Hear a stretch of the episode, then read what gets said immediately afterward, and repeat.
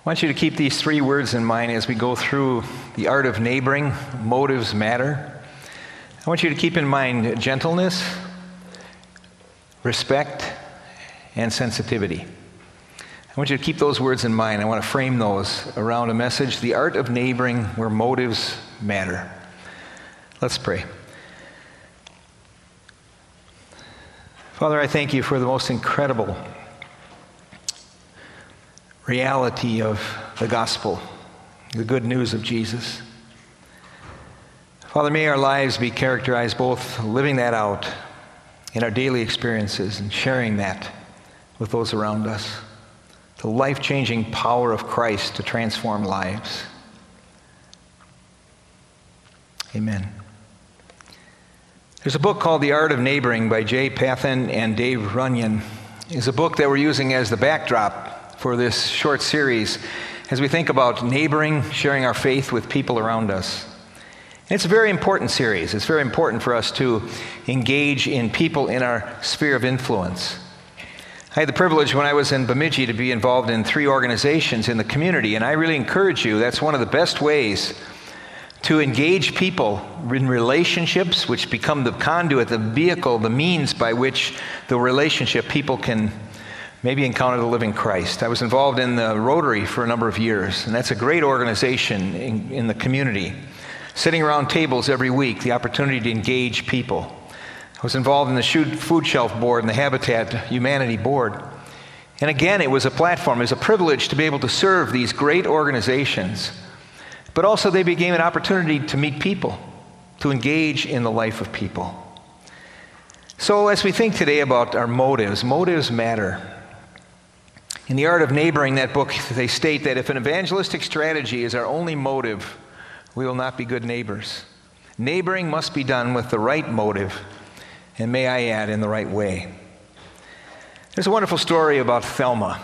My mother loved the woman who lived across the street from home, who married late in life. She really had found her security in her husband, and he was a wonderful man. And one day he had a sudden heart attack, and he died within seconds. After his, his funeral, she began to visit his gravesite. My mother became very concerned about her good friend, Thelma. She said to me one hot summer afternoon, Charles, I want you to pray. I'm going to take the cookies and lemonade across the street, and I'm going to try to encourage Thelma. Just pray that her heart will be open to what I have to say. I'm going to talk to her about Jesus. And so I did. My mother wonderfully, very graciously led her to Christ. She said to Thelma, You know, Thelma, there's something I need to mention to you. You really don't have to keep going back to the cemetery. Thelma said, Oh, yes, I do. I just have to do that. So my mother said, Well, let me suggest to you for going there for another reason. She said, Why don't you go back, not to try to make connection with your husband, but to minister to other people who are trying to do that? Thelma took her mother's, my mother's advice. As a matter of fact, she's the only cemetery evangelist I ever knew. There at the park, the Memorial Park in Houston, she led many, many people to faith in Christ. This is what we're talking about. This is what we're talking about when we talk about the art of neighboring. This is what we're talking about when we're trying to reach and minister to people, try to move them towards Christ. It's the opportunities that are there that we can take advantage of. But before I get to the motives, I just want to reinforce to us how important the gospel, the gospel real, really matters. The gospel is so important, and, and the gospel is being proclaimed and lived out all throughout the world. I would encourage you, sometimes we become very provincial. We think of only our world. But I want you to know there's a huge world out there that people are coming to Christ in masses throughout the world. People are hearing the good news of Christ and they're responding in places, some of the most difficult places. The places where people are experiencing the greatest persecution and difficulty in this world are people coming in masses to Christ. There's nothing more important for people than to enter into a relationship to, with God through Jesus Christ. It's the most important decision anybody can make. We believe that Jesus provides the real and the ultimate solution for people's lives.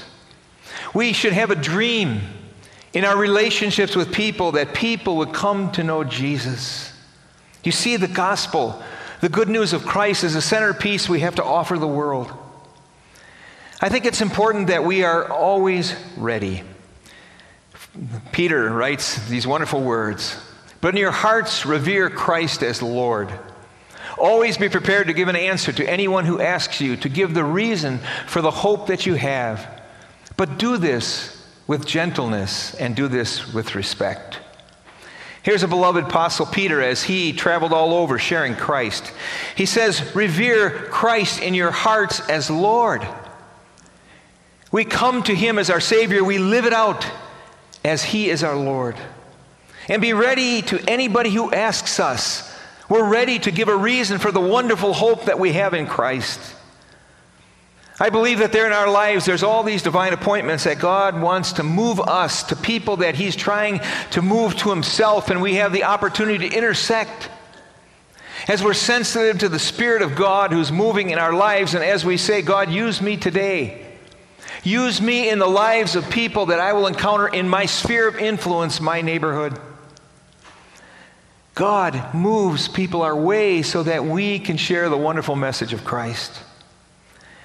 We need to be prepared to simply share our story. Our story is unique to you, how you came to Christ, what it means to you to know Christ in a personal way. We need to understand and be able to articulate at the moment when we have the opportunity the great story of God. The plan that God had from the very beginning of time with fallen humanity to bring them back to himself. We need to know our story in light of the great story of God. Billy Graham states that the greatest hindrance to evangelism today is the poverty of our own experience. And if we don't have a vibrant experience with Christ, we're not going to be in the position as neighbors in our sphere of influence to share the wonderful message of Christ. We have a story to tell. Every one of us has a story to tell. Story which includes sinfulness, mercy, grace, forgiveness. The most important element is God's overwhelming grace. Be ready to simply tell the story. Know the story. Know the story of God. And both are quite necessary. I appreciate in that passage, he also says, do it with gentleness and respect.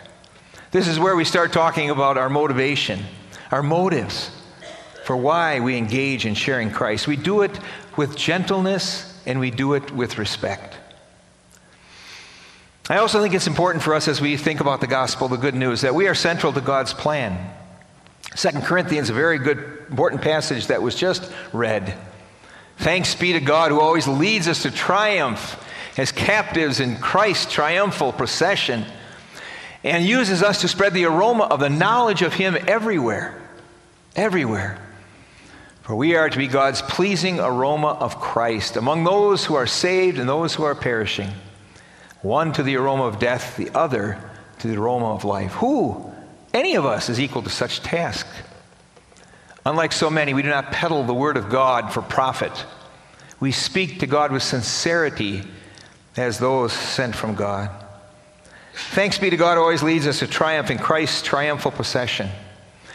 Obviously, he's using the imagery in when um, a Roman emperor or one of the military generals conquers a certain tribal or group of people.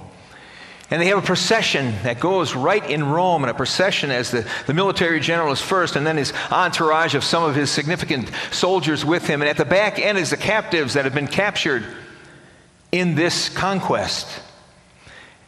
And that's the imagery that God uses. But it's very interesting. He says, We are captives in Christ's triumphal possession. You got to realize the captives in that imagery are the ones at the end of that procession, and these are the ones who came who will die in the arena. They will die in the arena. In the spectacle of all the people, they will die.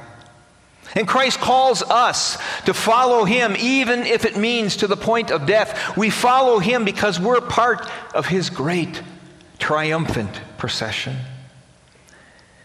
And, folks, he uses you and me to spread the aroma There was incense that was all over the place in this great ceremony of conquest. And, and this aroma is the incense of the knowledge of Christ. You see, it's the knowledge of Christ that needs to be proclaimed. It's not good enough just to live our lives, even though that is so important to live our lives to reflect the gospel of Christ. But he says that the knowledge of Christ will be proclaimed everywhere in our neighborhoods, in our sphere of influence. It's a two edged sword, however, the proclamation of God's good news. God's pleasing aroma is to both those who are being saved and also it'll be a means to identify those who are perishing. You see, it will do both as we share Christ. Who is equal to the task? Paul asks. And the practical reality is none of us are. None of us are equal to the task of being the ones God uses to proclaim Christ in word and deed. None of us. And that's why in chapter 3 of this great book, he says, Our adequacy, we must always remember, comes from Christ. Our adequacy is in Him. For all the things we do as we uh, identify Him as the one who is our Lord, we realize that none of us are adequate without the redeeming power of Christ. The Apostle Paul was facing people who were peddling the Word of God for profit. There were people who were insincere, people who were self sufficient, boastful, artful, and extracting money from the gullible church members. What we call fleecing the flock. And the Apostle Paul raises up more than anything else that we do things out of sincerity. And he is a model of sincerity sincerity, gentleness, respect. These are persons that God loves. I think it's also important to recognize the cultural context.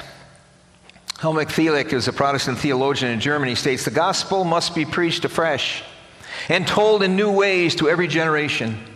Since every generation has its own unique questions, the gospel must constantly be forwarded to a new address because the recipients is repeatedly changing their place in residence. The gospel that we proclaim, we must understand the best we can the cultural context. The passage in 1 Corinthians chapter 8, I want you to listen to this passage as I read it because it's so important. For the message of the cross is foolishness to those who are perishing, but to us who are being saved, it is the power of God. For it is written, I will destroy the wisdom of the wise, the intelligence of the intellectual, I will frustrate. Where are the wise? Where are the teachers of the law? Where is the philosophers of the age? Has not God made foolish the wisdom of the world? For since in the wisdom of God, the world, through its wisdom, did not know him, God was pleased through foolishness of what was preached to save those who believe. Jews demand signs, Greeks demand wisdom. We preach Christ crucified, a stumbling block to the Jews, a foolishness to the Gentiles. But to those who are, has been called, both Jew and Greek, Christ is the power of God, the wisdom of God. For the foolishness of God is wiser than human wisdom, and the weakness of God is stronger than human strength. Folks, we need to realize the context by which we proclaim Christ. We need to understand that. So many people, when we proclaim the good news of Christ, to them it is foolishness. It's utter foolishness to them. A dying Savior does not even register in their worldview but the powerful message to those who are being saved. It is the power of God at work in the lives of people. We've got to understand that there's all kinds of conflicting worldviews out there. We have an audience, by and large, who isn't buying what we're selling, and I don't like the terminology there, but you get to the point. Jesus states in the world, the world will hate me, and they will also hate you. As we proclaim Christ, as we're only witnesses of the redeeming power of Christ, we realize that there are many, as Paul says, enemies of the cross. But the foolishness of Jesus Christ to the world, the onlooking world, might look foolish, but it's the wisdom of God. The weakness of God is so much stronger than any human strength. C.S. Lewis in God in the Dock says, As Christians, we are tempted to make concessions to those outside the faith. We give in too much. No, I don't mean that we should run the risk of making a nuisance of ourselves by witnessing at improper times. But there comes a time when we must show our Christian colors. If we're going to be true to Christ, we cannot remain silent and concede everything away.